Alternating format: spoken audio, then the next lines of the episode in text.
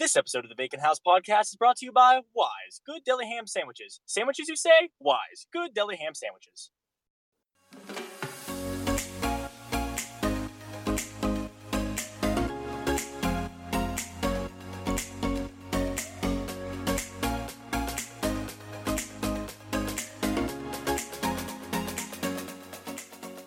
Hello, everyone, and welcome back to the Vacant House podcast. My name is Kyle Bargo, and as always, I'm joined by Spike Salter What's going on? and Hayden Snook. What's going on? So, this is Hayden's first episode and our first official episode. Uh, he'll be joining us as a host. So, Hayden, do you want to tell us a little bit about yourself? Yeah, I'm a Central PA born and grown. Um, Yee. I'm currently I'm currently involved in a little bit of a, a couple side projects, uh, social media marketing and photography. But on the daily, I am a paper product salesman. So hopefully, The I'll be White able to Shrimp, contribute. let's go! Oh yeah, but uh, that's pretty much all you need to know. Yeah, I mean, our, our intros were super brief last week, so uh, I don't think they know all that much about us, but it's just going to grow over time. So, just jumping right into it, um, our big topic of discussion today is March Madness because that's right around the corner.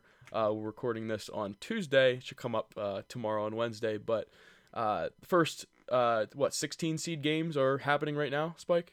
so it's 16. So it's uh, a 16 game, and then I think 11 11 game tonight, and then 16 game tomorrow, and it might be 12 12 tomorrow as well.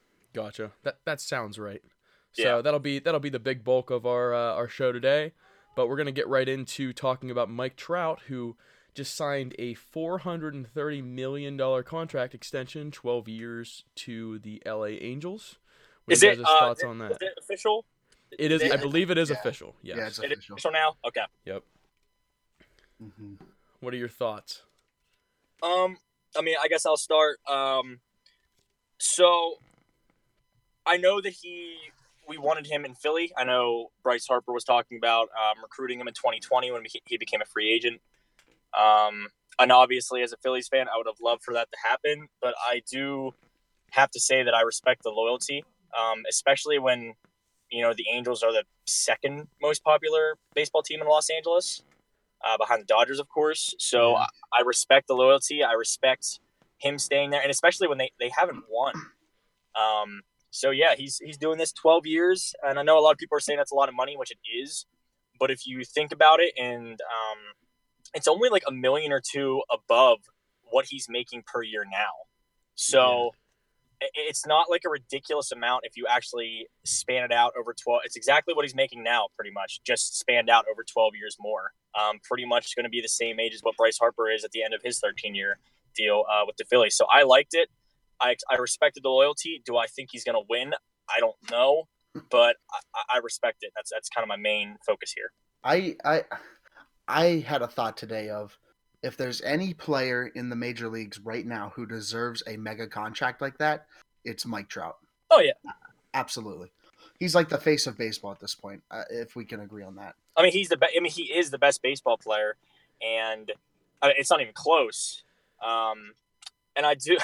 it is Eh. funny that because we keep seeing every single year, it seems like a new athlete uh, tops the the record sheets or the records of you know the biggest contract, and eventually, like we're gonna get to a 500 million here soon. You know what I mean? Like it's not like it's just gonna stop here. I mean, it's just gonna keep going up and up, and it's gonna be very interesting five years from now. Yeah, doubt. so I read earlier today that on top of what Mike Trout's already gotten paid, uh, his career earnings, which assuming he doesn't play past what 41 is what this 12 years is assuming he's going to play to, he'll be around like 540 million, which is kind of ridiculous. Um, over swinging a bat and running in the outfield. Uh, but uh, to your point about best player and arguably face of baseball, I would disagree. I would say Bartolo Colon. Um, but but I, I guess we all have our own opinions. So I also I also read today that there were two other people that had a higher career WAR that are in the MLB currently than Mike Trout, and that's Pujols and Cabrera. So considering they're both toward their way out of their prime and toward the end of their careers, and Mike Trout is is right in his prime, that's uh that's really saying something. So I, I definitely agree. He's the one that deserves it, and I you mean, gotta appreciate can- the loyalty. Yeah, and I, I think we can agree too that, I mean, by the end of Mike Trout's career, he's going to be better than both those players. Oh yeah. Oh yeah, absolutely. And it kind of it was I don't know about you guys, but it kind of came out of nowhere. It, It did. I think it was one of those things where ever since the the Bryce Harper and the Manny Machado deals, I think teams are wanting to lock up their star players now. And that's Yeah. what the Rockies did with Nolan Arenado. They signed him for a mega contract, but like eight years. I, I can't remember the hundred million dollar mark, but Mhm. Mhm. and now you see Mike Trout extending his contract, and I think that's the new wave you're going to see, and I kind of like it because I, I like this. I know the free agency when you move these star players every single year it seems like star players moving. I know that's fun, and it's fun for me too. But I also like seeing you know players be on the same team and be like the face of that franchise rather than just being Right. you know people who move around every single year. Right. And you're gonna see that soon with Aaron Judge and the Yankees. Um Yeah. Mhm. assuming he has a good year this year. Um, also, like, uh, just uh, I'm trying to think here. So, like, Aaron Judge, obviously coming out of uh, his rookie his rookie season, he had one of the greatest rookie seasons you could considerably say of like Mhm. all time. Um, Sure. and then last year he had a, a little bit of a down year, but not not as much. But he's looking good for the spring. Do you think it's possible if he has a really great year that he could get that five hundred million dollar contract? I think in the future, yes. I don't think yet though. Okay, I think he's too young. I think he's too young, and I, uh, yeah, I, I, yeah, because I mean, look at Bryce Harper and Mike Trout. They're 26 now. And they've been in the league for what seven years. Mm-hmm. Um, so I think he'll sign a, a big deal. I don't think that much. Uh, he could though. I mean, very well could. And I did want to ask you a question, Hayden, before we moved on. Um, and we didn't even put this in our notes, but so Giancarlo Stanton last year didn't have the best of years, correct? Yeah, yeah. Say he has that kind of season this year, and maybe even the next year, because what he signed for eight or ten years. What was it? I, it, I I don't six to eight. I forget. Do you think they buy him out? Uh hmm, that's a good question. Um, I don't think so. Okay. Mainly because they, with the Yankees, they have like a a New York slump they call it, and whenever a big player comes into town, they have like a kind of a slump year or two, where like they're adjusting to the climate of New York. I mean, arguably, New York is one of the craziest places to play baseball. Yeah. I mean, especially in the Bronx, like under those lights and all those Mhm. crazy New Yorkers screaming at you it's a completely different ballgame whenever you strike out and you have the whole stadium boo at you and you're the home team player. Yeah. You know, and uh, No, I think yeah, I yeah. think I think uh I don't and think especially when you come from a place, especially when, real quick, especially when you come from the Marlins, when like two fans are in the seats. So yeah Yeah, it's that, that that's quite the change. I'm trying to research a little bit on Giancarlo's uh, contract. Whenever he was with the Marlins, he signed a 13-year deal uh, for 325 million. I knew that number just because of what Arenado was Yeah. 330, or Arenado was He- three something, and then Harper was 330. 330, 330. right? Uh, so I don't know how much of that money the Yankees inherited, but um, yeah, it doesn't seem like he's. Then that that's kind of the trend too. You almost got to think about it. Like all these people are trying to ink these players and keep them around, and and I like this trend because the MLB, people love the MLB because of the drama and the storylines that they can pull out of it because they're making money on all that. Uh, but at the same time, like I like to see a fan base grow like grow a team. I, I like more of that than just everyone goes and starts a super team. And I feel like that's literally how the MLB or the NBA has been. And I Yep. don't want to see the MLB get there.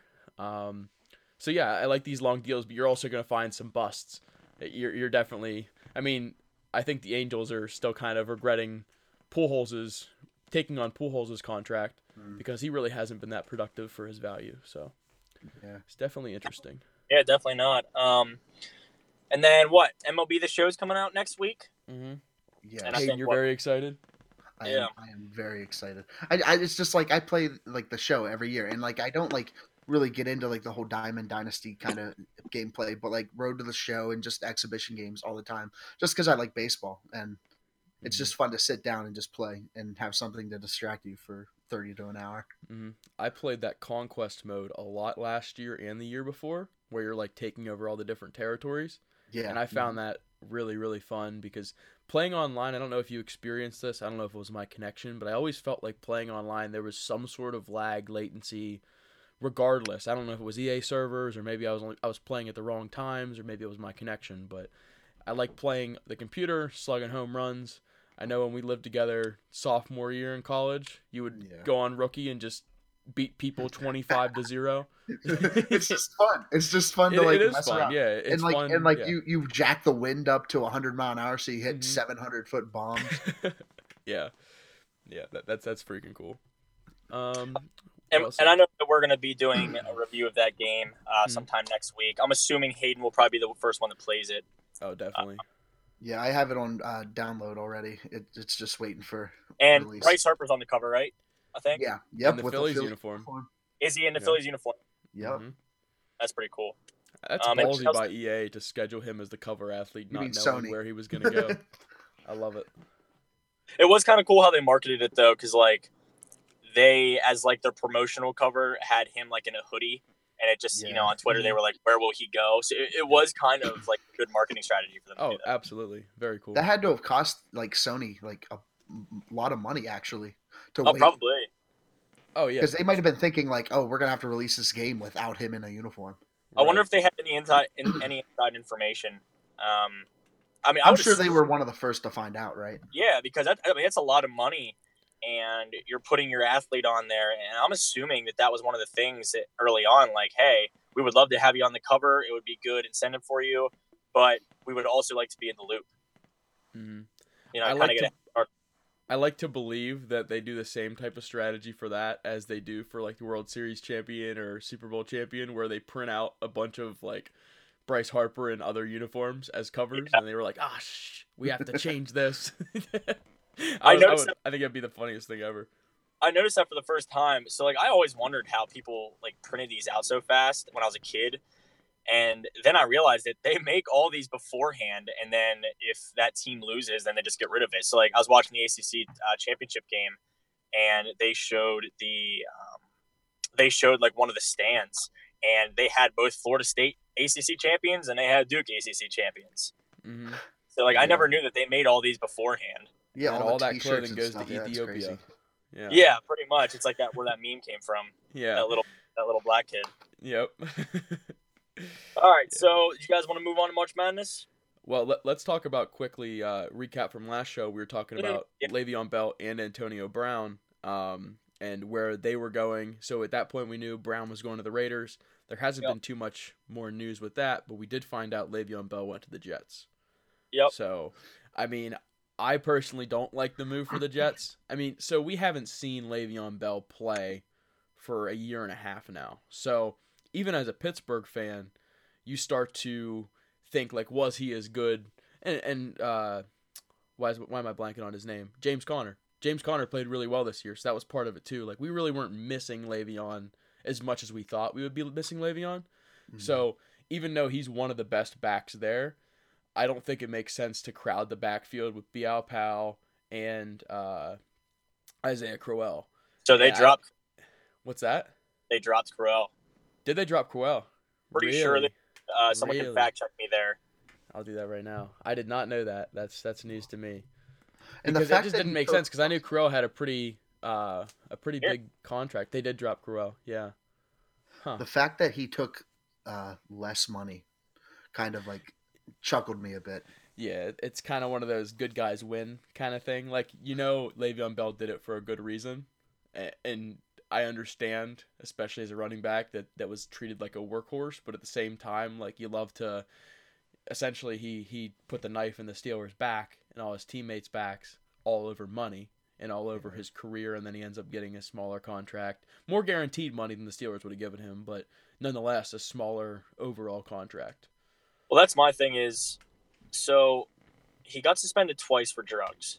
Mhm. So right there, I thought one of the reasons why they kept franchise tagging him was because they didn't trust him, and rightfully so. Sure. Um, I mean, they were offering a lot of money for one year, so it wasn't like they were like downplaying the money. Um, second thing is, I don't think it's unfair for me to question what his productivity is going to be like. So, if you remember two years ago, he sat out of spring training, he sat out of all that, um, sat out of preseason, I believe, and it took him a good six to seven weeks to return to Le'Veon form. I remember the one game he ran for like 20 some times and only had like 80 yards. Mhm. Um, Right. and so I don't think it's unfair for me to question what his productivity is going to be like when that was just missing spring training and preseason. Now he missed an entire year. And he's going to be playing with a horrible offensive line, playing Tom Brady twice. I, I just, I don't know. I don't think it's unfair for me to question that. I think he's still going to be good, but I think it's going to take him a little bit. And I don't think that's the type of team that, I think that's not the type of team that can afford to have a Le'Veon Bell um, come into form in week eight or week 9 mm-hmm. And do you think he's putting in the work? like as much work as like you know, know. he seems like the person to like really display it if he's like putting in the work. And that's a great point because he hasn't. Um, Antonio Brown is notorious for posting his workout videos on Instagram. We haven't even seen Le'Veon. Nobody's seen him. There were rumors that he gained 35 pounds. Um, now, are those true or those valid? I don't know, but I mean, we, we haven't seen him. We don't know what he looks like. The Jets know at least. But I would, I would hope the Jets know. yeah, yeah, but it's like it's been a whole year, over a year. Well, you guys remember that picture that surfaced uh, when he was in Florida doing his rap career, that whole thing? And yeah. he gained like he definitely did gain like 25 30 pounds. And that's my thing is and, and and then you add on a year to his age, which running backs on average only last 5 or 6 years. And especially with I mean, look at Todd Gurley. What, this was his third or fourth year and he already has arthritis in his knee. Mm-hmm because of yeah. how much he was getting the ball and how much he was touching it, just like Le'Veon. Um, so I don't know. I, like the trade obviously for the Jets. I think he'll make them better, but I, I I don't know about his productivity the first half of the season, and the Jets aren't a team that can afford that. Mm-hmm. Yeah, it'll be really interesting to see where the Jets go. I don't know uh, the draft order where the Jets have their pick, but it would be interesting to see like what they're trying to build around because they were definitely a buyer you don't just grab Le'Veon Bell as like a piece for later on. Yeah, I mean, you kind of saw that with the Giants. The Giants have Saquon Barkley, who was a great piece to build around, but they got rid of Odell. Rid of Odell um, yeah. so like it wasn't like they thought like next year is gonna be their year, right? Or else or else they wouldn't have got rid of him or gotten more for him. Like obviously they're they're uh, giving more like treatment. They're, they're giving more of an emphasis on the young guys, um, saying they're we're gonna start fresh and maybe draft a quarterback that can go with Eli or do something. But it'll be interesting to see what the Jets do moving forward. And then when the draft does uh, does hit in April, we'll definitely be talking about that as well. I like I like what the Giants have done more than the Jets. Oh, and, oh, absolutely. And that and, and no, do I think they should have gotten rid of Odell? No, but they're at least building around a generational talent running back in Saquon Barkley. Whereas now and they have a, a very high draft pick. They can get a quarterback if they want. Um, whereas you're the Jets, now you have a not an old running back, but I mean he is in like his sixth year, seventh year, and they don't really have any wide receiver options. They have Robbie Anderson, but he had a down year. I just, I, man, I really just don't think the Jets are going to be good at all. No, I agree. It'll be interesting to see where teams are around the draft when we talk about. Yeah, I, I'm trying to think where the Giants are. I mean, they're pretty high up. I think they ended up winning like five or six games, so they're not like at the very, very bottom. But I would assume right. they're in the ten. I know uh, the Jets had. I just had it up, and then Bucky Brooks advertisement just started blaring in my speakers. I was like, no. Um, but I think the Jets had three. I didn't see the Giants in the top 15, so maybe they don't have one, or maybe I just overlooked it. Um, but yeah, def- definitely will be interesting. I don't think the Steelers have anything that, that's the problem with the Steelers is like we want to be we want to be contenders every year because the city of Pittsburgh and, and whatever people say, the city of Pittsburgh 100% it is a whole different game. Like everyone expects their sports teams to be good unless you're the Pirates because I mean the Penguins have been good for however many years in a row. Back-to-back Stanley Cups doesn't happen because you're you're a good team for 2 years. It happens because you're you're a really good franchise and you're really good ownership. Um, and, and I'm interested to see because if, if there is a down year for Pittsburgh, it'll be next year or the following year.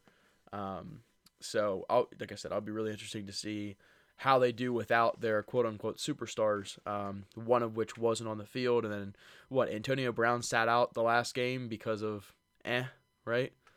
Yeah, just he yeah. felt like a diva. Yeah, exactly. And when that kind of stuff comes out, how how can someone like Alejandro Villanueva or their offensive line or their other teammates like how can they respect that whenever a wide receiver is blatantly talking to the public and saying, "Yeah, I just didn't feel like playing." Whenever that was that that's guaranteed money for people that aren't making as much, whenever you go to the playoff games, and that that's pretty good money. That's above a lot of their salary grades. Like a lot of practice squad people make all their money in the postseason if they go to the postseason, which is kind of wild. Right. Yeah. So we'll see where that goes. But let's just hop right into the uh, NCAA tournament. All right. Well, so what we're going to do here is, guys, we're going to we're going to go through every first round game. Um, obviously, some we won't really have much commentary on, um, but some we will. We'll have upset bids, um, who to watch out for, what games to watch out for, and then at the very end, we'll uh, go through our final four picks and our champions. Does that sound good? That works for me. Works. All right, so we're gonna start in the East.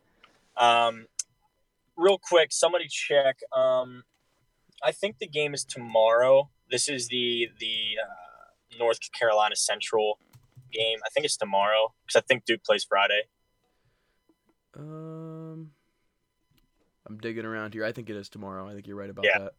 Um, but anyways, so obviously number one overall seed Duke is going to be playing one of those two 16 seeds. I don't really think we have to say much here. Obviously, I'm going to go Duke. Um, there's really nothing to say. There's just there's Yeah. no way they pull Virginia unless No. Zion unless Zion dies in some freak accident. There's unless that. Zion, RJ, Cam, and like yeah. Coach K is their point guard. Yeah, And I don't know if you can hear me, but I'm, I'm very much knocking on wood here because Yeah. wouldn't, wouldn't that be such a tragedy? Yeah. You, heard, you, heard, you heard it here first. But no, I, I don't think anyone's picking this game to be an upset. I mean, we don't know who they're actually playing. Uh, I was just on NCC's website. And it looks like it was made in 2005.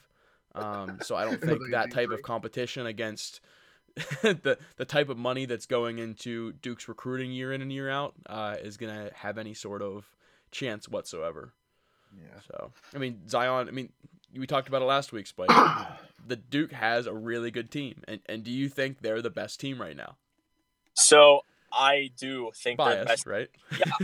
But I'm, I'm not at the same time. Like anybody who is being unbiased looks at the players, it looks at the coach. They if they play their A game and the other team plays their A game, Duke beats everybody. Now I will tell you this that Duke is like 299th in three point shooting this year. No team who has got that poorly from three point land has ever won a national championship.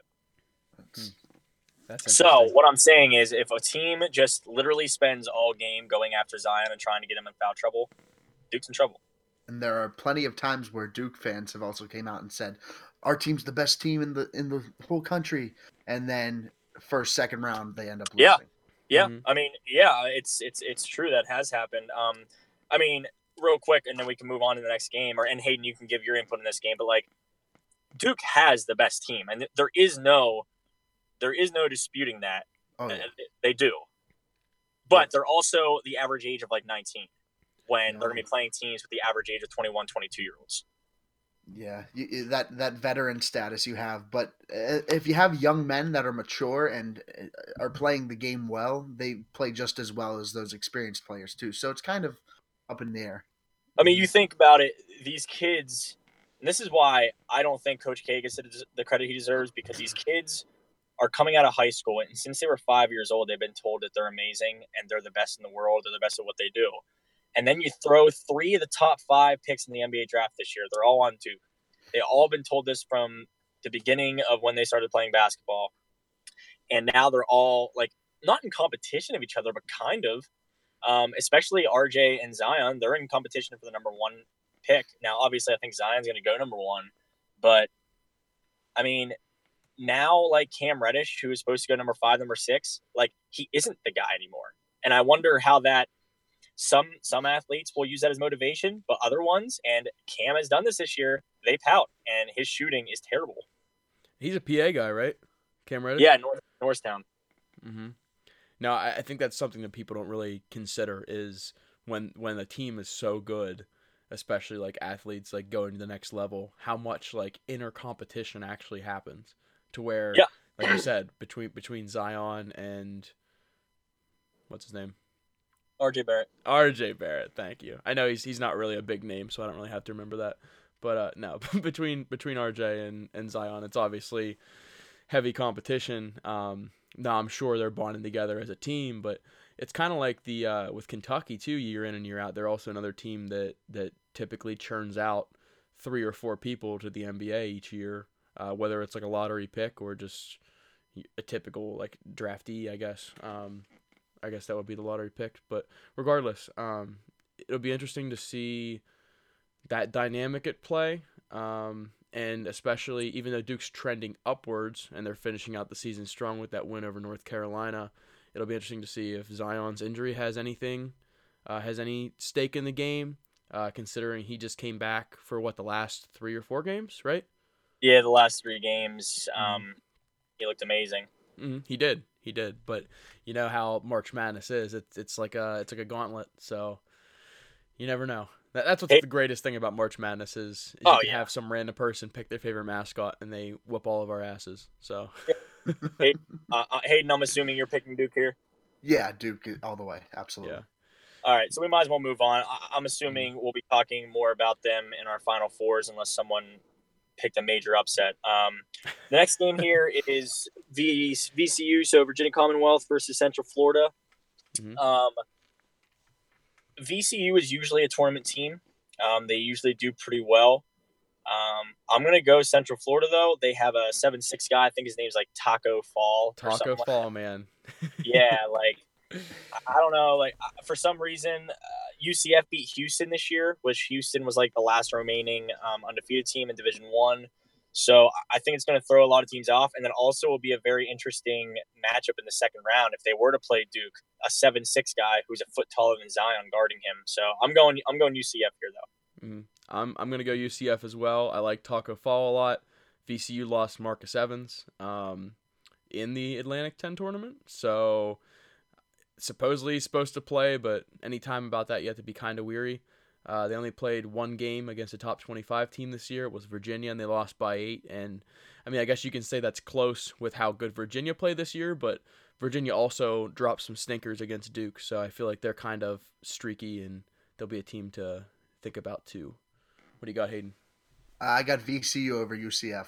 Ooh. Um, I think VCU uh, showed bright spots uh, when they beat Texas and Temple, and I think uh, losing oh, what's his name? I'm sorry. Uh, Marcus uh, Evans. Uh, Marcus Evans, yeah. Yeah, losing Marcus Evans. Uh, obviously, they're saying he, will be back for the tournament, um, and if he is back in full form, I think they get the win. Mm-hmm. Yeah, no, I think it's gonna be a good game. Usually, eight nine games are good, and I, I mean, yeah, they're a tournament team. VCU has always been ever since. Uh, so Shaka Smart was their coach when they made that magical run, I think, to the Final Four. Now he's at Texas now, but I, I like I like that pick. I just I think I picked UCF more for the interesting matchup of the next round. Mm-hmm. Um, the next game, and this has upset written all over it. Um, Mississippi State versus Liberty. I'm picking Liberty. Um, I believe they've only they only lost like six games this year. Yep. Um, great shooting team, and they have that number twelve beside them, and we all know that in March Madness, that number twelve is, is like magic, twelve. So I'm going I'm going Liberty. Um, what what about you guys? We'll start with Hayden this time. Um, I'm also going Liberty. Uh, and not because I've researched into this game much at all, but just because all the analysts are saying Liberty is the like the team to pick. Yeah, they are Mississippi State. You know what I mean? Uh, it's it's really I haven't really looked into this game at all. I just did my research uh, with the analysts, and I'm picking Liberty as well. So I'm also gonna pick Liberty for different reasons. Uh, I watched. I rarely watch college basketball. I watched Mississippi State play Tennessee. I think Tennessee is one of their the the two seed in the South. I think uh, I expect them to go pretty far. That being said, they played Mississippi State. Mississippi State played them uh, pretty close, and it ended up being like a, a five or six point game. Liberty, I like the fact I love teams that really change up the pace because college basketball is all about matchups. And Liberty is a very, very slow paced offense, but they're also very effective. So I'm really looking for them to pull off the upset here. And this is one of those ones that, uh, because every year I swear there's there's like there's a twelve. One. There's always there's like, one random well, team that everyone well, wants to only, get behind. Not only is there like one or two like twelve or thirteen seeds that win, but it almost seems like there is always a twelve seed that everyone's picking for, and mm-hmm. that's not the twelve seed that wins. Right. Oh, for sure. Uh, I yeah. know a few years ago, I think that was Bucknell. Everyone was like, "Oh, Bucknell, definitely. Buck, we want to see Bucknell win." I think people we'll get to it here soon, but I think a lot of people are saying Yale because of the way LSU's going, but yeah. I'm steering clear from some of that stuff. Yeah. Um, all right. So the next game is Virginia Tech and St. Louis Billikens. Um, I'm gonna go Vatek here. Uh, Vatek beat Duke. Now that was without Zion. Um, but Virginia Tech's very good. They have Kerry Blackshear Jr. I think he's only a junior this year, and he is definitely going to be in my Scottie Reynolds Award. Like that would make sense. He's been there for ten years, ever since I was like eight years old. Um, which the math doesn't make any sense because I'm going to be 23. But anyways, um, and they're also getting Justin Robinson back, which is huge. Um, mm-hmm. He uh, he's a top five point guard in this league, in this in college basketball, and to get him back now, I don't know. How they're going to do with him being brought back into the offense. I know that sometimes when teams lose a guy to injury, they kind of get used to it. And then when you add him in in tournament time, when you can only lose one game, it, it doesn't go very well. So it'll be interesting. But I like Vatek here. I, I really don't think it's going to be close. Mm, VTech all the way, just because of the win over Duke. That's all I got. the Billiken is a charm doll created by an American art teacher and illustrator you can't bet on the Billiken. I'm going VTech.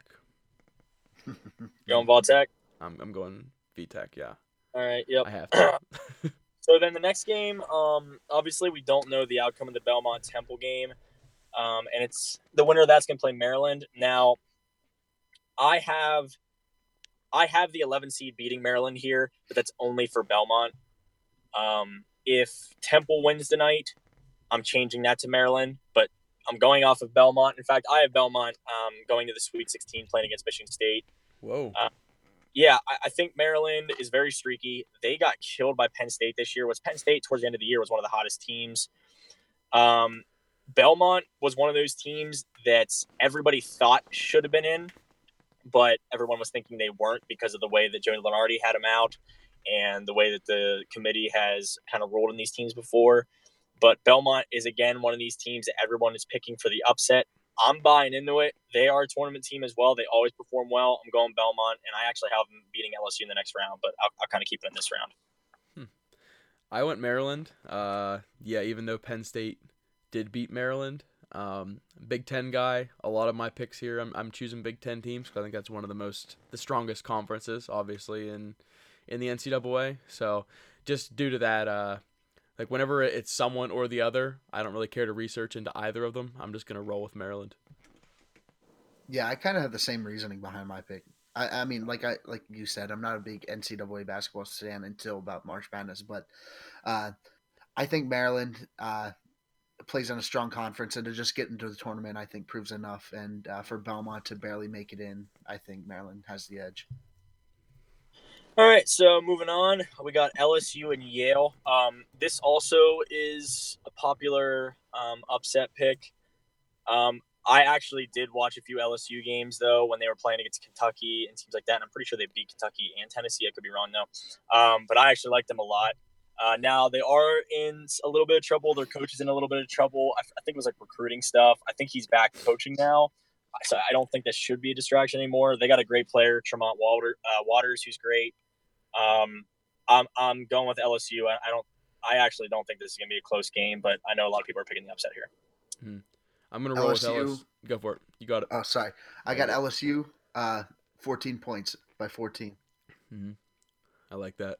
I also have LSU. Um, you kind of look at storylines, and obviously, storyline. Some people think like certain sports are rigged because it's all about the storyline, but it's really the media making the storyline out of the sport and what's there.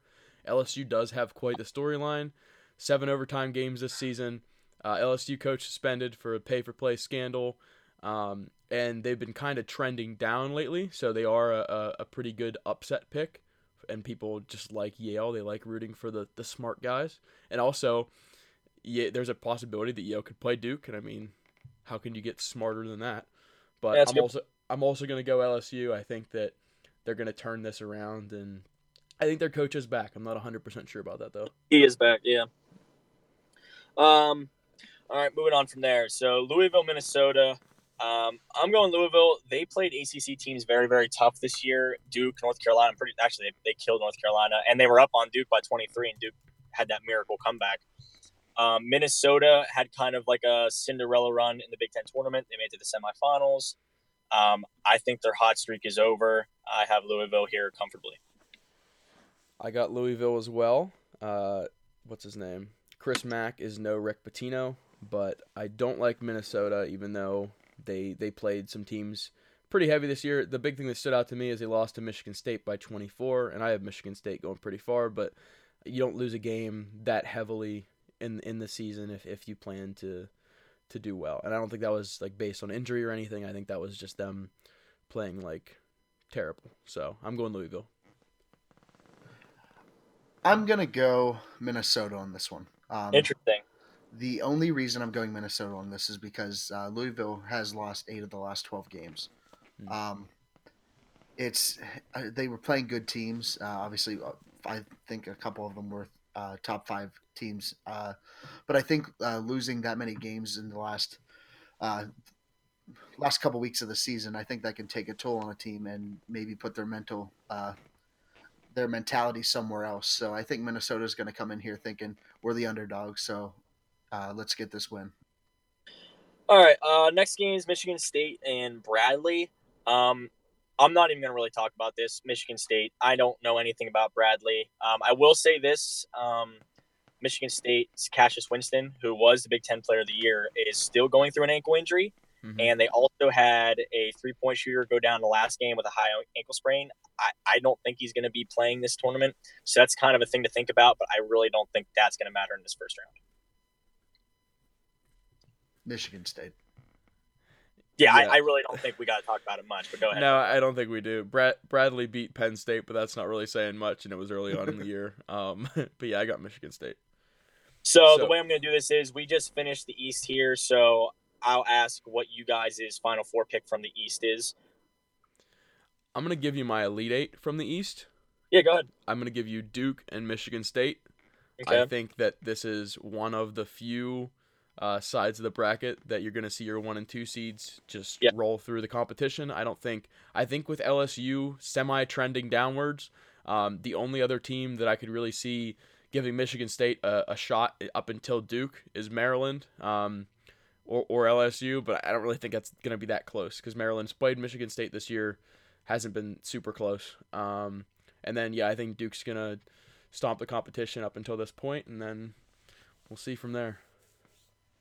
That Hayden? is that is also my elite elite eight pick. Uh, Duke and Michigan State. And who, who do you have in the final four there, guys? Winning that game. Duke. I have Michigan State. I Okay. think this is where Duke falls off. I think everyone. So Spike, you know this really well. You said at the start of the season, Duke has the best team.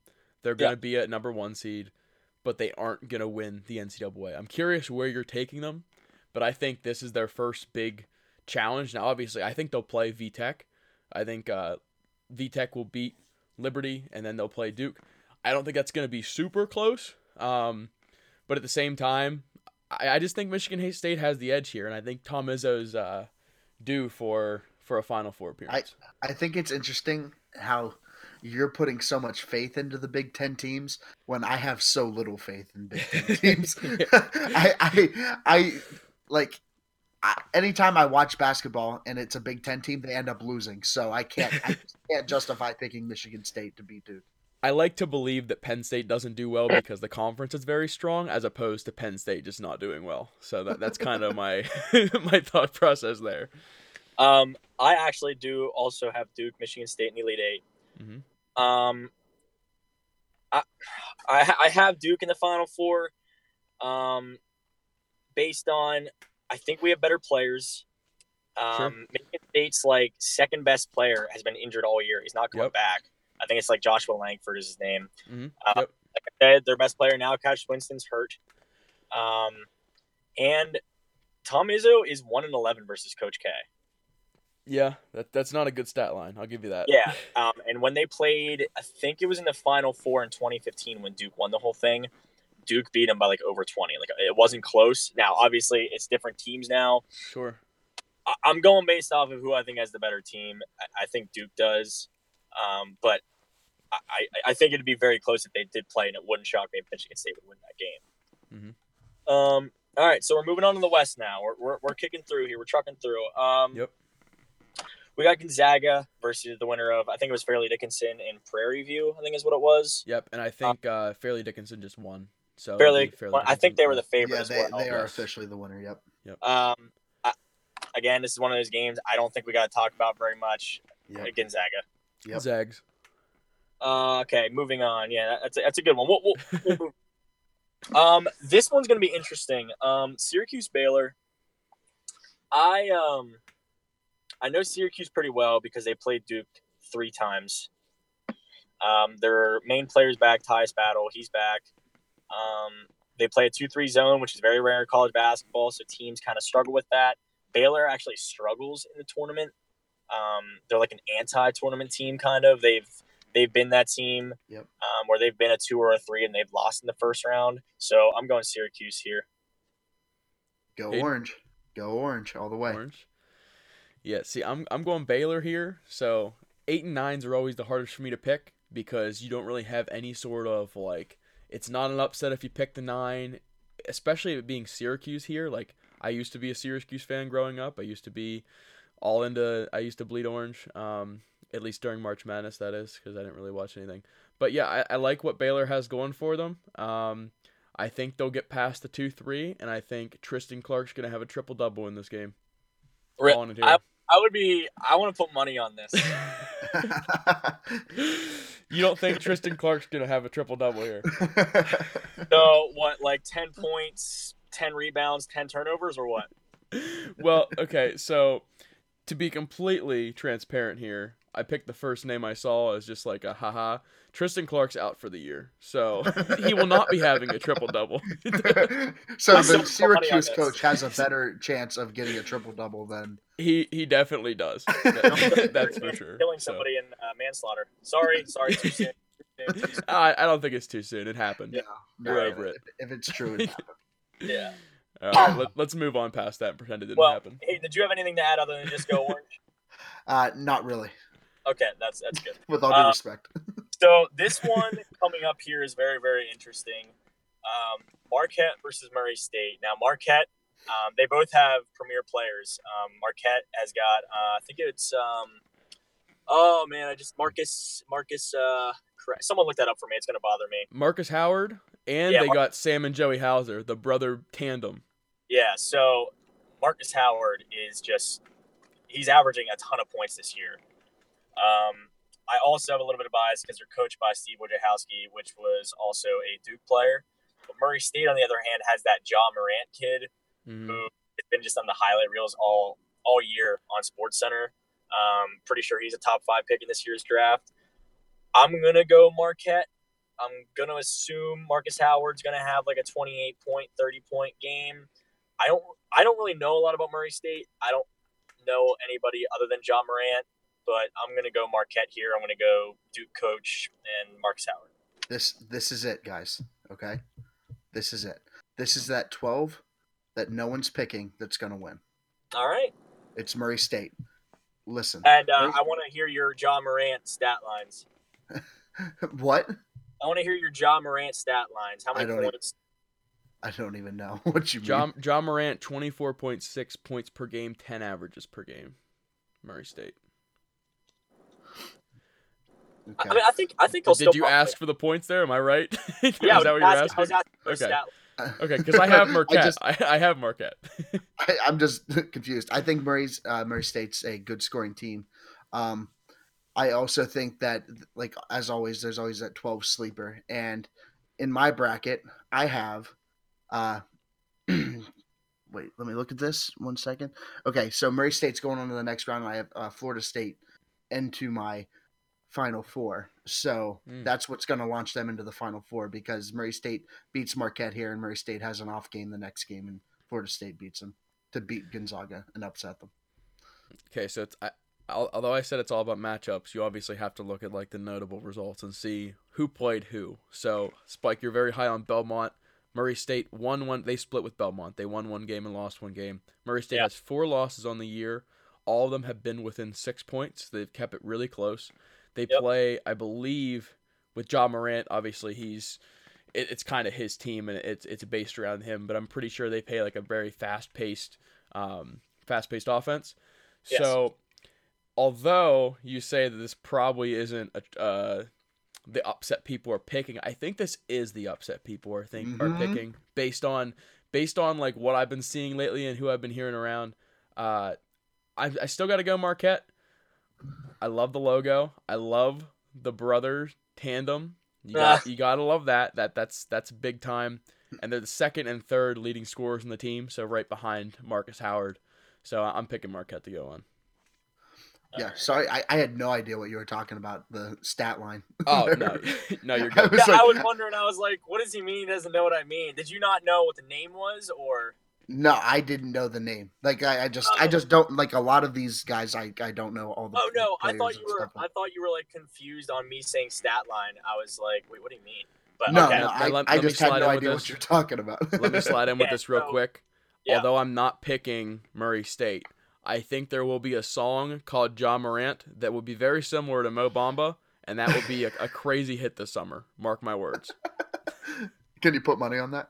Yeah, can we put money on this? Is money for putting on the uh, Tristan Clark?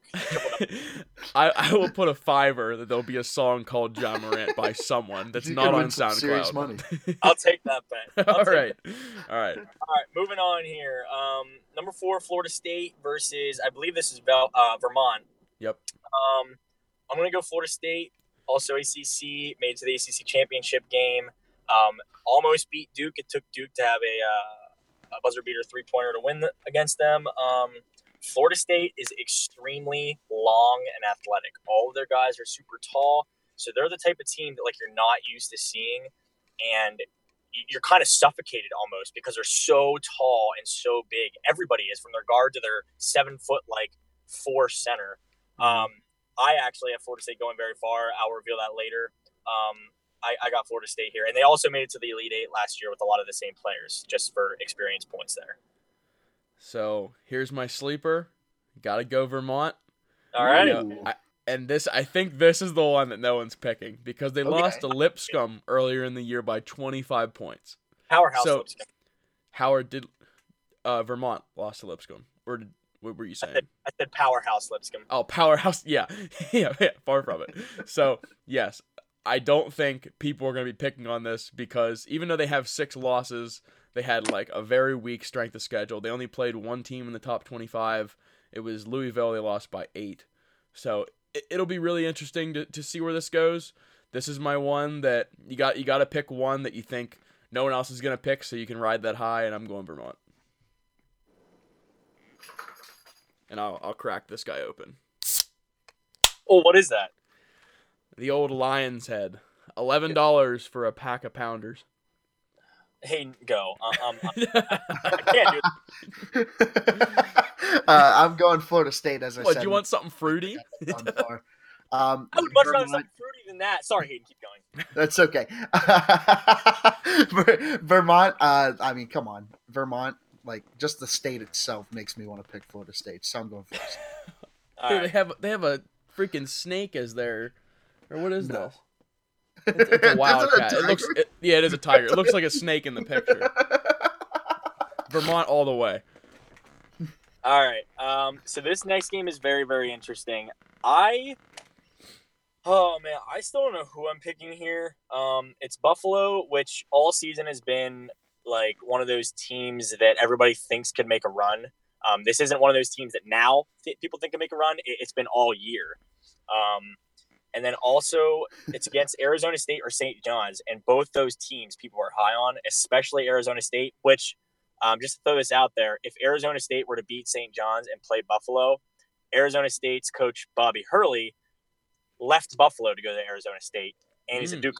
So it, it's very, very interesting. Good storyline. Yeah, I, I guess I'm gonna go. I'm gonna stick with Buffalo since they've been consistent all year. Um, I'll be honest, I don't know any of their players. I just know that they've been in the top 25 pretty much all year. Not so fast, my friend. I'm just Oh, kidding. Uh, oh, hey Lee, how you doing? okay, so as a Buffalo Bills fan in the NFL, there's one thing I'm so I know sorry. Buffalo isn't good at doing, and that's winning. This is Buffalo, Montana. Exactly. I'm joking. I'm. Makes it even better. Buffalo. Buffalo. Buffalo's losing. It's uh, either ASU or St. John. I'm I'm gonna roll with the Bulls. Um, I think it's a Loyola Chicago type. Now, now, granted, no one knew who Loyola Chicago was prior to March Madness last year, but they were a team where almost all of them were seniors that played together. They had that chemistry and they had Yeah. the confidence. Buffalo, I believe, is like that. I think they were they were kind of gonna be a Cinderella.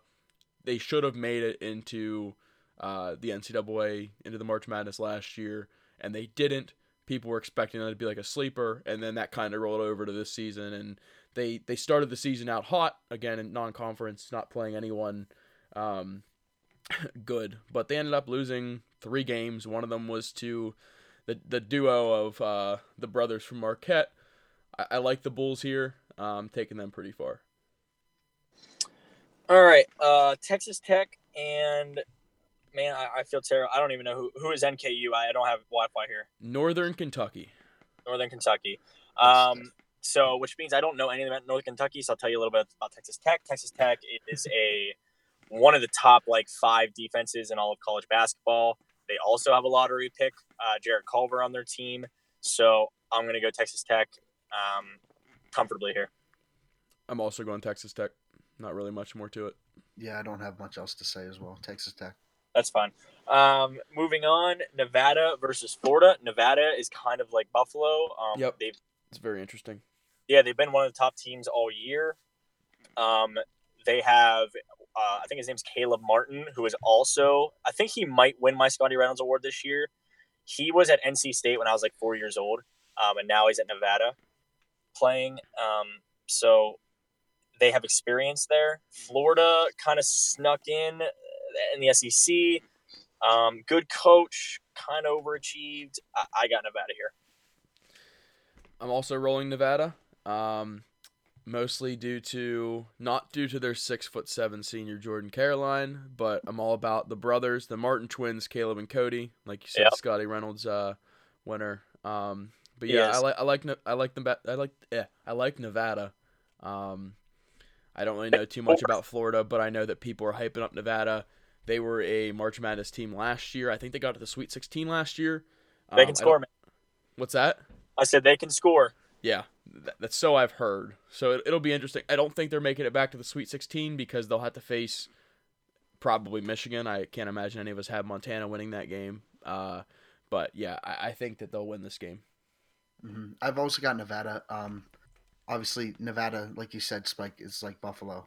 Uh, people have them kind of being that sleeper team, but uh, obviously they're efficient on both ends of the court. They score a lot and they keep opponents from scoring, and I think that'll lead them over Florida in this one. All right, last one in the West region is Michigan, Montana. Again, for sake of time, I- I'm assuming we're all going Michigan here. Michigan. Yep. Yep, Michigan. Okay. Um, and now for our Elite Eight in the West, um, Hayden, you want to start us off here? Elite Eight. Okay. Uh, I have Florida State and Texas Tech. And who do you have one in that? Florida State. You know, I'm just going to interrupt you, Bargo, here and go. I think you copied my bracket because it's exactly what I have. You talking about Hayden? Yeah, I have Florida State and Texas Tech in the Elite Eight, and Florida State beating them to go to. I the- did not copy your bracket. We can, technically we can't even see each other's brackets at this point. So, So- so Hayden, you have Duke and Florida State right now as we picked our Final Four so far. yes. Yeah. I hate you. Go ahead, Bargo. Okay, so Sweet 16, I have Gonzaga, Marquette, Buffalo, Michigan. I'm taking the Zags over Marquette, even though I would love to see my my two boys roll into the Elite Eight. I don't think they're going to. I got Michigan over Buffalo. I do have Buffalo upsetting Texas Tech here, um, and then I have the Gonzaga, Michigan. I got Michigan into the Final Four. Okay. For for the Michigan State Michigan rematch in the Final Four. That could be interesting. That be would and will be interesting when it happens. Lo- That'd be a lot of drama. it would. All right, starting off the South region again, sake of time. Um, Virginia. Do, yeah, do we really think that Virginia. Virginia is going to lose for the second straight year to a 16 team? It would be absolutely incredible, but no.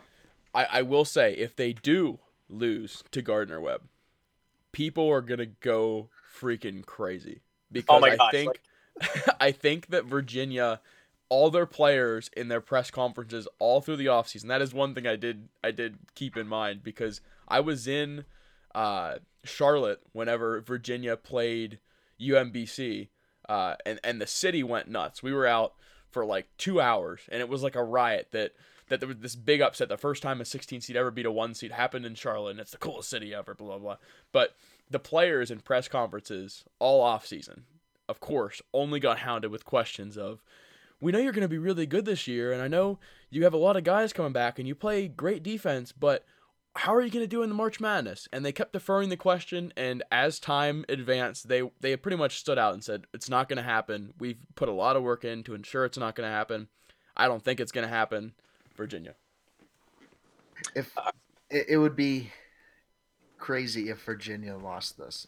Um, If they lose this again, like I'm gonna put a petition together that says if Virginia ever has a season like they did this year, they they can't be a number one, number two, or number three seed. You start them at number four. could they? Do you think they make a move on the coach if they lose first round again to a 16 seed? I don't think so. I, and the only reason I say that is because Virginia wasn't good before Tony Bennett got there, and every Mhm. single were amazing Uh-huh. at defense, and they they almost win the ACC. I mean, they shared the ACC regular season. I, I don't think so. Uh huh. Um, I think more so if it happened this year, which again, I'm not saying it is, but I think it'd be more in the players because I think it's like in their minds and they're playing like not to lose this time. They're not playing to win. They're like, we can't lose again. And then they think about it too much. But again, I, I don't think it's going to be close. Yeah, Virginia. Um, Ole Miss and Oklahoma. Um, uh, I honestly don't know much about these teams. Um, I know Ole Miss. I think his. I think the coach won like Coach of the Year or something, or SEC Coach of the Year or something like that. Um, Oklahoma, obviously post Trae Young. I'm gonna go Ole Miss here.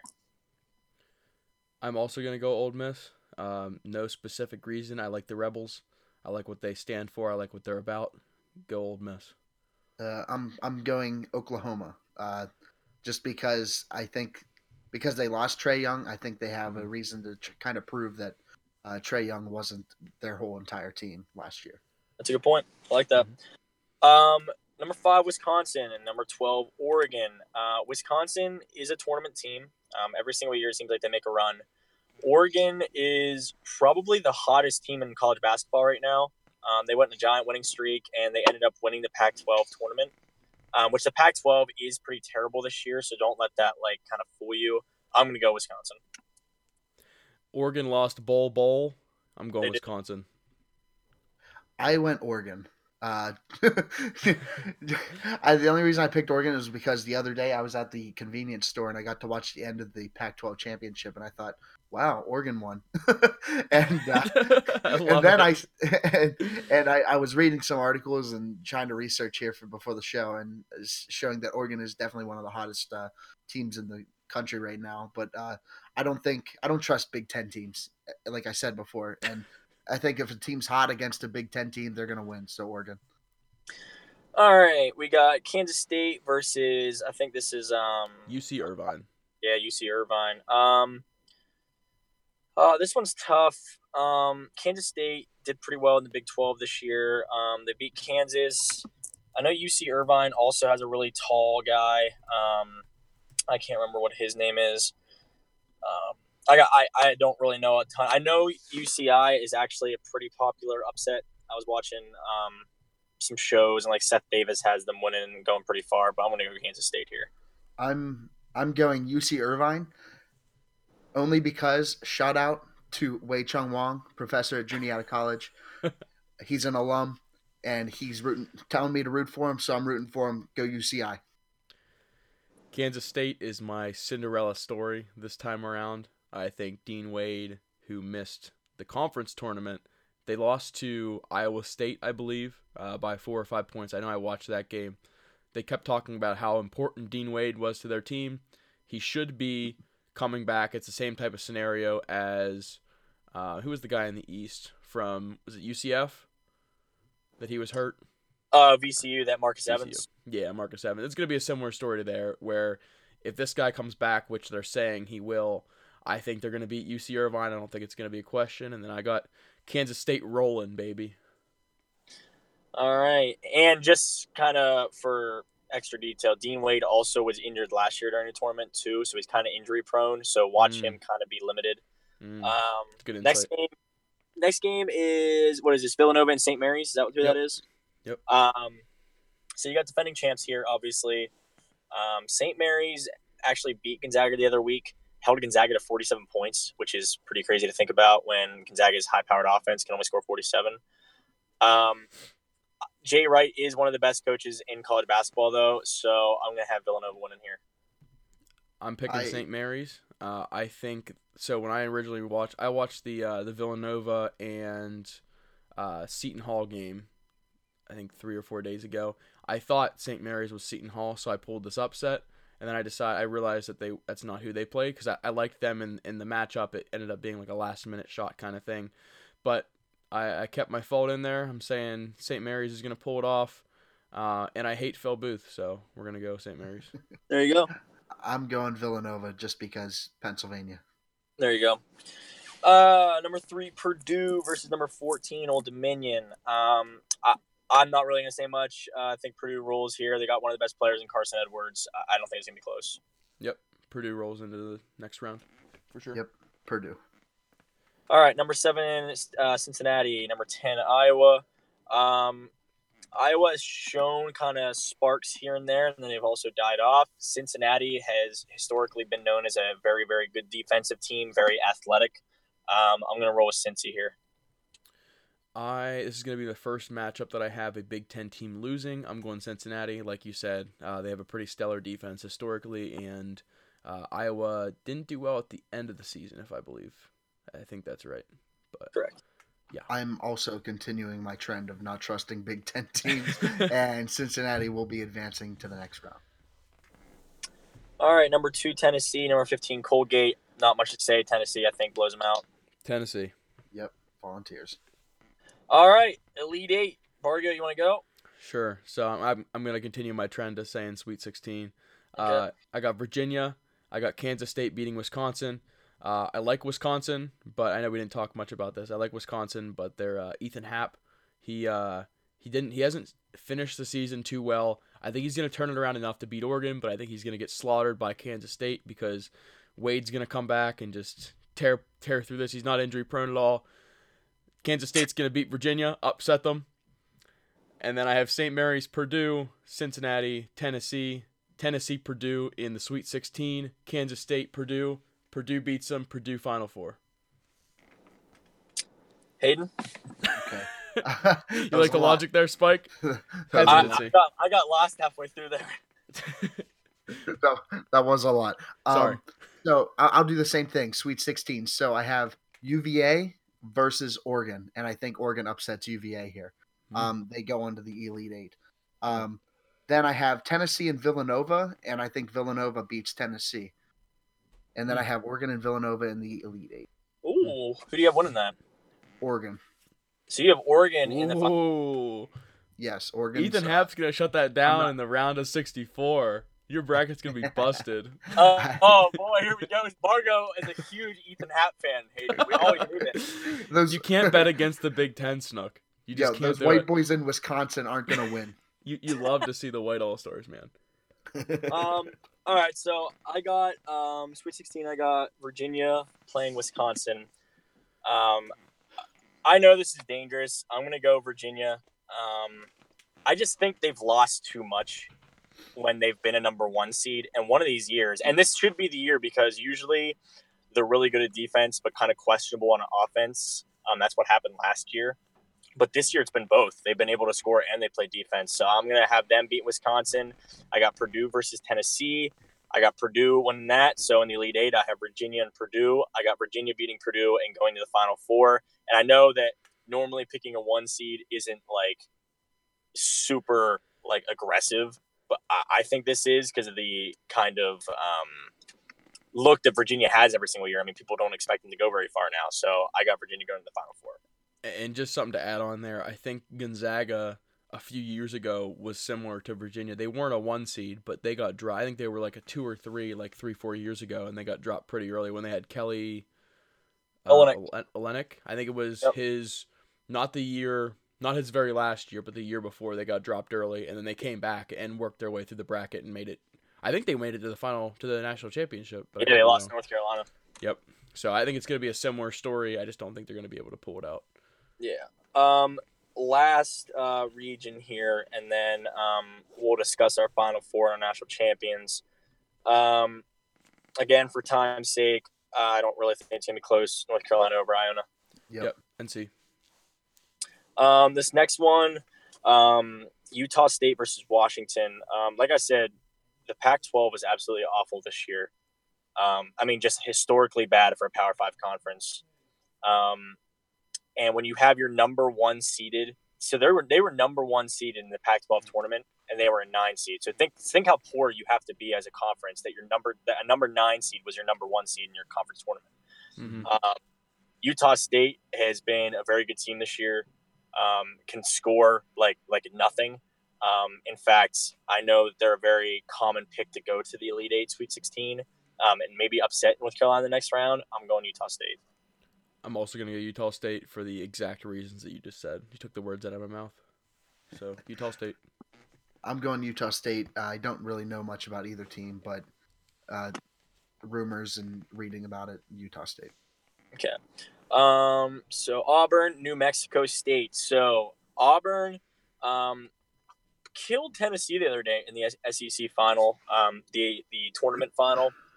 Um, Auburn is a they live and die by the three pointer. Um, and New Mexico State, I'm pretty sure only lost four games this year, so they're used to winning. Used to winning, they can play defense. I think I'm picking New Mexico State to upset Auburn this round. I think I think they're going to die by the three pointer.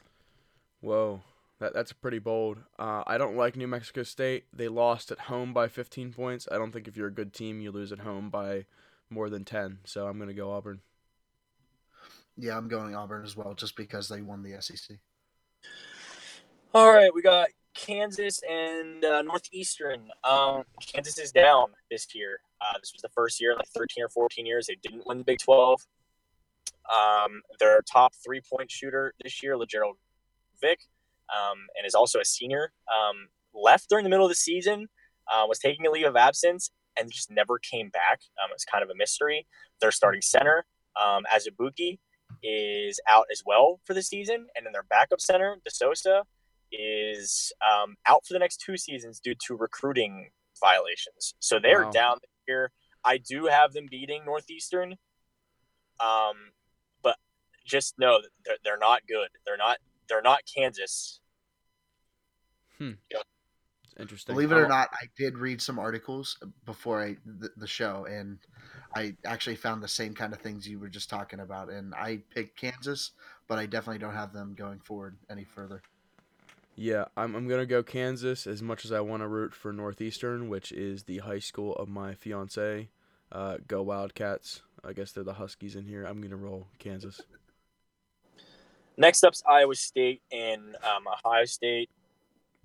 Um, I I think Iowa State's actually going to win pretty handily here, and I know that's kind of risky with a six and eleven. Ohio State barely made it in. Iowa State um, actually beat uh, forget who they beat in the oh they, they killed Kansas um, in the Big Twelve uh, tournament um, f- uh, finals championship. Uh, so I got I actually have Iowa State here pretty comfortably. I also have Iowa State comfortably. Uh, go Cyclones. You went against a Big Ten team. Again, that's two times in the entire tournament. That's more than I normally do. I wonder what Hayden first round. cooking. Yeah. Actually, my friends, I've got Ohio State winning this game. Whoa. Whoa. There's the surprise. Why? Let's hear it. because Iowa State, I hate the state of Iowa, and I, I just, I just really want to see them lose, and I really, I really, really, really hope that Ohio State can just represent like the Big Ten a little bit better. I mean, obviously we have Michigan and Michigan State, but adding on a little bit of an Ohio State, like adding another team to move forward would be uh, very beneficial for the Big Ten and the look of the conference in general. So I'm going to say Ohio State wins this. I like it. All right, next up is Houston and Georgia State. Like I said, Houston was um, I think they were the last team to lose in Division One. They've been top ten, top fifteen all year. Um, I, I got I got Houston here. Yeah, Houston has Corey Davis Jr., Armoni Brooks, and James Harden. How can you argue against that? No, but uh, no, I actually think Houston's gonna win pretty handily here. Um, I don't think, uh, what is this, Georgia State? Yes. Yeah, Georgia State. I don't think they're gonna do anything. Houston. Yeah, I've I've got Houston as well. I don't know much about Georgia State, but judging by the record of Houston, they've got to be a good team. So I'm going to say Houston. Yeah. Isn't that kind of crazy? Time out real quick. Isn't that kind of crazy that Houston, the college, is the same colors as Houston, the NBA team? It is. That is mind blown. Right. Right. Hmm. It's almost like planned. I know. Yeah, exactly. That's wild. And just to kind of backtrack a little bit, like I'm looking because I, I feel like these three 14 games we haven't really given much thoughts because sometimes there is a 14 seed that beats a three seed, and I'm just looking at them, and, like I just I don't see any way. But I guess maybe Yale against LSU that that would be the one I'd look out for. Yeah. Yeah, th- that's the only one I could see possibly happening, but Yeah. that's only like my mind wanting Yale to win. Yeah. So Okay. Um, moving on, uh, Wofford and Seton Hall. Um, Wofford is a team that everyone's kind of very, very good. Um, Seton Hall obviously had a good run in the uh, the Big East tournament. Um, I'm going to go Wofford here. So this is my most competitive game. I think this is going to be the best game to watch of the opening round. I think Wofford comes in really hot. Seton Hall almost beat Villanova, very last minute. Um, I think they wanted it really bad. The Pirates were so close. They don't. They want to win the Big East. They didn't this year. They won it like 2016. I think was the last time they won that.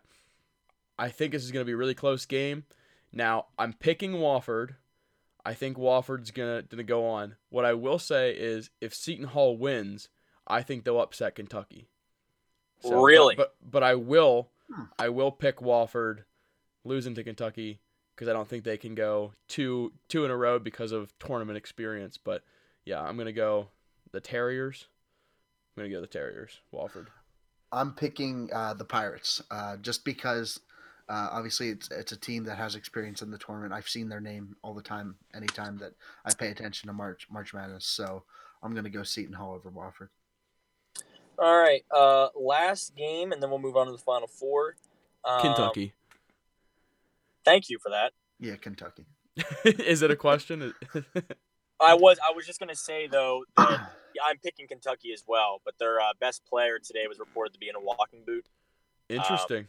Who's now I, I think PJ Washington. Now I Mm. think that it's just precautionary, um, but but I mean it's it's something to watch out for, especially for the later rounds. that? No, I don't know much about Kentucky. Are they more of a three point shooting team or? I mean they're they're the same Kentucky as they've been the last six or seven years, where they have Okay. a bunch of freshmen. Um, definitely lesser known. They kind of took a while to, to kind of mesh together, but they're yeah, definitely, they're definitely a team to watch for. And if they meet up with UNC in the Elite Eight, that's going to be a game to watch. I mean, that, that is Mhm. going to be exciting. Um, so we'll move to the Elite Eight here, who we have in the Elite Eight and who we picked in the Final Four, and then we'll move to Final Four and discuss who we think will win. So Hayden, you want to start us off with your Elite Eight here? Okay, so my Elite Eight, uh, I have UNC and Auburn facing off, with UNC handling Auburn pretty, pretty easily, I believe. Um, and then I have Houston and Kentucky, and I have Houston actually beating Mm. Kentucky. Uh, I think Houston is going to come into that game being the more well-rounded team, and there's always some kind of fluke that happens in the tournament. And I think Kentucky's obviously already a a pretty favorable team to win it, and I think they're gonna lose out here in the Elite Eight. So I have UNC and Houston in the final four. And who you pick? and Houston in the Elite Eight, Oh, right? I'm sorry. Yeah, yeah. Very good. Uh, and then I have UNC beating Houston. Okay, Okay. Bargo. You go ahead and go, Spike. Okay, I so I got um, I have UNC playing Kansas, and I know I kind of talked down on Kansas. The only reason I have them going that far is because I had New Mexico State beating Auburn. hmm So I think Kansas is going to have kind of like a cakewalk that next game against New Mexico State, um, find their way to the Sweet 16. Um, but I have UNC winning that, and then I have Iowa State versus Kentucky. Um, Kentucky winning that. So the Elite Eight will be UNC versus Kentucky, and I have Kentucky winning that in the Final Four. Ooh. Okay. Why? Um, I think that especially if PJ Washington's okay, I just think that their defense, their athleticism can handle North Carolina. Um, and I just think that they they are a tournament team. I mean, the one year when they won or made they made it to the finals, they were like an eight or a nine seed. Um, Calipari has them ready by tournament time, and I think North Carolina. Um, sometimes they just really play down, and, and, I think that'll be one of those games. Hmm. Interesting. I, I could totally see that being the case. My Sweet 16, Sweet 16, I have North Carolina Auburn. I have North Carolina beating Auburn in a really close game. I also have Kentucky and Iowa State. I got Kentucky winning that. So another bracket where I have the one and the two. Uh, I have North Carolina winning that and advancing to the Final Four. All right. So moving on in the Final Four, then. Um, I guess I'll start. So I have Duke and Florida State. Um, and again, I know I said that I don't think Duke is going to last more than the Elite Eight, but I'm going to hate myself if I don't pick them because I do think they're the best team. Sure. So I'm going to have Duke beating Florida State here, um, going in the national championship. And then I have obviously Virginia and Kentucky on the other side. I think Kentucky's just going to be too much for Virginia. Um, so I'm going to have Duke and Kentucky in the championship. Again, I don't like doing that because I think that's kind of like one of those like, of course it's two blue bloods playing against each other, but I do think they're two of the better teams, and I have Duke winning 81-75. Hmm. Snook. Okay, so my final four on uh, Duke and Florida State. Uh, I have Duke heading into the national championship game. Um, on the other side, however, I have Oregon making it to the Final Four, Ooh. facing North Carolina. Um, I think this is where the hot streak ends for Oregon, mm. and North Carolina is going to go face Duke once again for another classic. Please um, no. Please no. and I think because you know Duke will lose that. no, honestly, like I'm gonna have like I'm gonna like have an anxiety attack before the game even starts, and then it's one of those things where if Duke were to lose or, or Duke were to win, like think how many years it's going to be between before they would meet up in the national championship again. So right. that team would have like literally it wouldn't even be a rival anymore because you have control over the other team. So that's why I wouldn't like mm. it. But mm. keep going. Well, you're gonna like this, Spike. Oh, because I have Duke winning the national championship by thirty. Seventy-four to seventy. Oh no! Hmm. Oh. Very like close it. game. It's going to be another classic. Uh, what's going to happen is it's going to be a, a couple like a couple last second uh, three pointer by somebody for Duke, and then uh, they're going to get the ball back, get fouled, and shoot another uh, free throw. I'm stressing out already. Bargo. All right, so I'm going to lead with a question. So the last few years, once they go to the national championship destination, you typically see the benches, like the the what's it called, the court is raised up and the benches are sunk down. Right. Is that yeah. a typical thing? Yeah. Okay.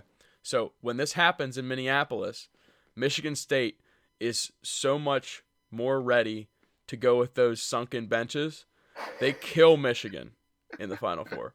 Okay. On the other side, I have Purdue and North Carolina. Really close game. North Carolina pulls it out. National championship game. Michigan State, North Carolina. I'm picking the Tar Heels 65 to 63. It's going to be a good game overall. First half might be a little bit I don't want to say boring, but I feel like everyone with all the buildup of March Madness, people expect the tournament to conclude at this big high, and I feel like every year the national championship is exciting come the end, but the lead up people expect so much more. I hope it's not like this year's Super Bowl. I hope it's a high scoring game, but I'm going to roll 65 63 Tar Heels. Well, it was a, it was a blast being you guys' as host for the last two weeks, but I'm done since you're. I, I figured you wouldn't like that. Now, the name of my bracket is bearish on Zion because people love Zion. I love Zion. I think he's a very good player. I don't think that team uh, is is capable of riding on Zion's back, even though they don't have to. Yeah. But I think they will lose if they don't lose in the Elite Eight. I think they'll lose in the Final Four it would really just depend on who's coming out. If it's anyone but Gonzaga or Michigan, I don't think I think that game kind of blows away because I do think the East is stronger than yeah the West, the Midwest. I mean, the South is really weak. So I mean, I think the East is the strongest conference. So it, it would really just depend on who they play. I will tell you this. Eh, I can't remember what the number is, but like the last three or four national championships that Duke has won, it has been in a city that has ended with Appalus. Um, and this is in Minnesota. They won Indianapolis. That's so ridiculous. That is the most yeah. random thing ever. Yeah, so you guys are welcome for that little bit, t- that tidbit of knowledge. Oh my goodness. Um, so I, I, believe. Is there anything else you guys want to add about March Madness? Um, the, I mean, I know the reason why I love March Madness is because literally everybody gets into it. Whether you love college basketball, whether you love sports but don't really watch college basketball, whether you hate college basketball, whether you don't even watch sports, everybody gets into this, and it's like a national holiday for two straight weekends. Mm-hmm. Um, you can watch it in school, you can watch it at work. Like it, it kind of brings the country together almost. I know that's kind of like a touchy feely thing, mm-hmm. but I just think it's such like it's the best, one of the best sports traditions that we have in America. I'll uh, I'll never forget. Uh, I believe it was seventh grade in writing class with Mr. Clark. Um, Berg, I don't know if you were there or not. Mr. Clark was sixth grade. Sixth grade. Okay, it was sixth okay. grade. Uh, I remember March Madness being on, and like, if there's one, I absolutely hated middle school, and I. Oh yeah, I, I, feel that.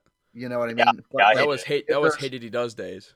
Yeah, yeah. How about it? If there was one time where I felt, if there was one time where I felt like people felt kind of unified in middle school, it was there watching basketball with the teacher, and just like everyone getting along and kind of laughing at like mistakes teams would make or if a team would win, people would get excited. And like I didn't even watch basketball in middle school, so it was kind of like it was interesting to kind of jump into that. And then now it's just a way to bring friends together. Like we have that group chat, and we have a have a, a a bracket competition for for a little bit of money and it's just a way of getting friends to to talk to each other and and just have a friendly bet and that communion together is uh, pretty impressive how march madness brings people together for sure, yeah. I'll add to that. I think what you guys said is definitely, uh, definitely true. Um, more often than not, it, it, you find that people that win these brackets and get really invested are people that have no clue about college basketball, and I'm sure that would be frustrating for a college basketball diehard and fan. Um, but what I think is really cool is this is the only sport where you can be a complete bandwagon and no one judges you whatsoever. I can I cannot watch a single Michigan State game, and I can confidently sit here and argue with you as to why Michigan State will make it to the Final Four, why they'll beat Duke. I might not have any actual argument or substance, but I can do that, and it's all in fun and games, and that's just March Madness. You never know what's gonna happen. And adding to uh, to your story about sixth grade with Mr. Clark, I think it was high school. I know it was high school because they played the the March Madness in the cafeteria on that big down projection Don't screen. you dare! Right. What are you? No, it, it, wasn't. It wasn't with Duke. It was whenever Ohio State lost first round when they were okay. seeded. I want to say like three or four. I think it was our sophomore year or junior year, so like six, seven years ago. But Ohio State lost, and our school, being in Central PA, is so Penn State driven. We all hate Ohio State. At that moment, it was everyone was so happy, except for the few and the proud that are these Ohio State douchebags, you know. so, well, we just, got, we just got an E on the side of this podcast. Way to go! hey, we're gonna be rolling with some E's here soon. Uh, but yeah, we'll we'll take the punches. We'll we'll take them as they come in. But yeah, I, I think that sense of unity uh, that we have will, uh, or that that we don't have in today's society, kind of comes out when when March Madness rolls around. Yeah, I agree. Um, any, anybody have anything else to kind of add as we kind of wrap this up? I, I think uh, we're good to yeah. conclude to conclude this episode. It's been kind of long winded, but we we cover a lot, and I, when I say a lot, I mean a lot of content. Uh, well, we obviously I know... talked. Go ahead. I was gonna say we obviously talked about the Mike Trout deal and Le'Veon and touched on a few things, but being able to walk through these brackets in under an hour uh, is, is is pretty gotta pat you guys' uh, backs on that one. It was pretty good. I had a lot of fun though. That's mm-hmm. that's what's important for sure. For sure. Well, I know um, what we're going to be doing is every single week. For obviously, we're going to go over our drafts, how we did in that round of 64 and in the round of 32. Because the next time we record for March Madness, it won't be until next week. So we'll be in the Sweet 16 by then. Um, but we'll go over what happened. We'll go over our picks and then we'll pick a fresh set of games for the Sweet 16 if that's all right with you guys. Um, Yeah. and Sounds then look, me. looking forward to, to future episodes just to kind of give people uh, a little bit of a hint of what we're going to be doing later on. I know one of these episodes we're going to be doing Kingdom Hearts, correct, Bargo? That is, that is true, and I'm very excited for that.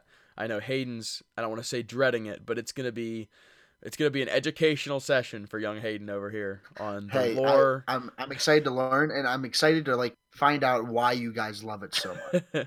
You know what I mean? Mm-hmm. And we'll Absolutely. definitely we'll definitely get into that uh, in due time. But just to add on to kind of wrap up our, our March Madness discussion and for this round of the podcast, whenever we meet again in two weeks or next week and talk about Sweet 16 and you two are repicking your brackets and my bracket is still perfect, it'll be a very fantastic and oh, exciting Okay. time in my life. Okay. Can I do the outro? Go well, hold it. on. I'll, I'll, you can, you can. Hold on. Let me just say this. I'm going to say, and Hayden, I bet you can agree with me here. Okay. Tristan right. Clark has a better chance of having a triple double than Bargo having a perfect bracket after the first weekend. Or or or Tristan Clark has a better chance of having a triple double than Bargo ever getting a hit in Babe Ruth baseball. Oh. oh. Boy. Well, now, now you gotta tell the people about the story about how I went this 0 for 33 with 31 always gotta get on strikeouts. Well, I'll tell you what. We should have a separate po- uh, podcast about our experiences in Babe Ruth baseball and Little League and so on. I That- will that sit that one out. I will, uh, real, real quick, real quick. Let me tell the story, and then Hayden, you can sign us off here. So the way the Babe Ruth worked, it was 13 through 15 year old, obviously, and then we also had a separate 13 year old league. And the way this 13 year old league was, it was mostly 13 year olds, but then it was also like 14 year olds who like that weren't good enough. there. Yeah, he said it, not me. And um, weren't good hilarious. enough. it was hilarious because uh, Reedsville was playing Belvo, so Bargo's team, Bargo's 13 year old team, was playing my 13 year old team, but Bargo was 14, and I was already, you know, not playing that anymore, and I umped his games, and it was just, oh man, I you had, you had to be there to to to see it and believe Okay, it. so so I'm gonna interject here real quickly. So a few things. First year playing baseball. Number number number one red flag. Second thing, baseball age, I was technically 13. That's so fair. it would have been my first year there. Thirdly, I- was the first person in my family to go to Babe Ruth, so my dad bought me a little league bat that I used for half of the time. So, so that that obviously didn't help. It was uh, a 35 it, it was freaking heavy as hell, but the barrel was so skinny and so small that the ones that I would crush at the outfield, my barrel just wasn't big enough. And then at the very end of the season, the last team we played was Burnham, and Drew Hannon was on that team. And I had so much faith that I was going to get my first hit, and he beamed me three times in a row. So there, there's my little league story in 150 words, That's and we'll, and we'll end it there. All right. Everybody, thanks for joining us. If you listened, uh, check us out on our social media. If we have it up yet, uh, I'm not sure if we'll have it up by that time. but uh, if not, uh, this is the Vacant House Podcast. Thanks for listening. thanks See you guys. Thank you.